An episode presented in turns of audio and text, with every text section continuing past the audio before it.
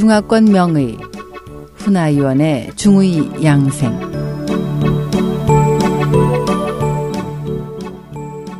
안녕하세요. 중의사 훈아위원의 한방 양생 시간입니다.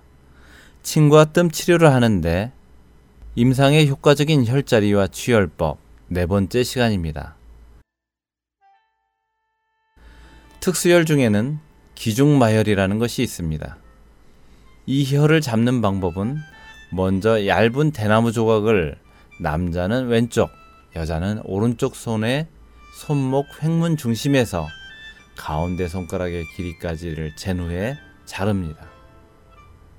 그 다음 환자를 중마에 태우듯이 대나무 관을 사타구니에 걸치게 한 후 땅에서 약 3치 9cm 정도를 들어 올린 후에 그 후 앞에서 잘라둔 대나무 조각을 대나무 관에 수직으로 세우는데 환자의 꼬리뼈부터 척추를 따라 위로 올라가 대나무 조각이 끝나는 부위의 양옆으로 각각 한 치, 약 3cm 떨어진 곳이 곧 기중마혈입니다.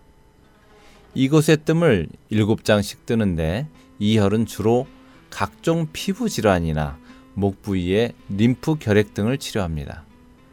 마지막으로 구로혈을 소개하겠습니다. 여기서 로란, 오랜 시를 끌면서 낫지 않는 병을 가리키는데 요즘 말로 하면 만성병이죠.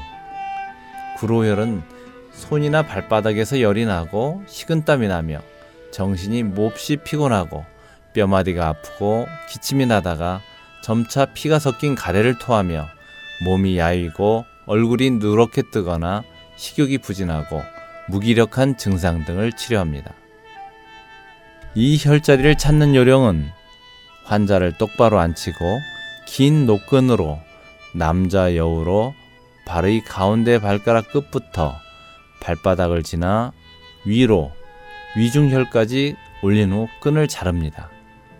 이 끈을 코끝부터 뒤로 넘겨서 정수리를 지나 척추에 닿는 부분을 펜으로 표시한 후에 이번에는 다른 끈을 가지고 입 크기를 재고 그 길이대로 자른 후 앞에서 찾은 자리에 이 끈의 중심을 위치시키면은 양쪽 옆 두 곳이 바로 구로혈입니다.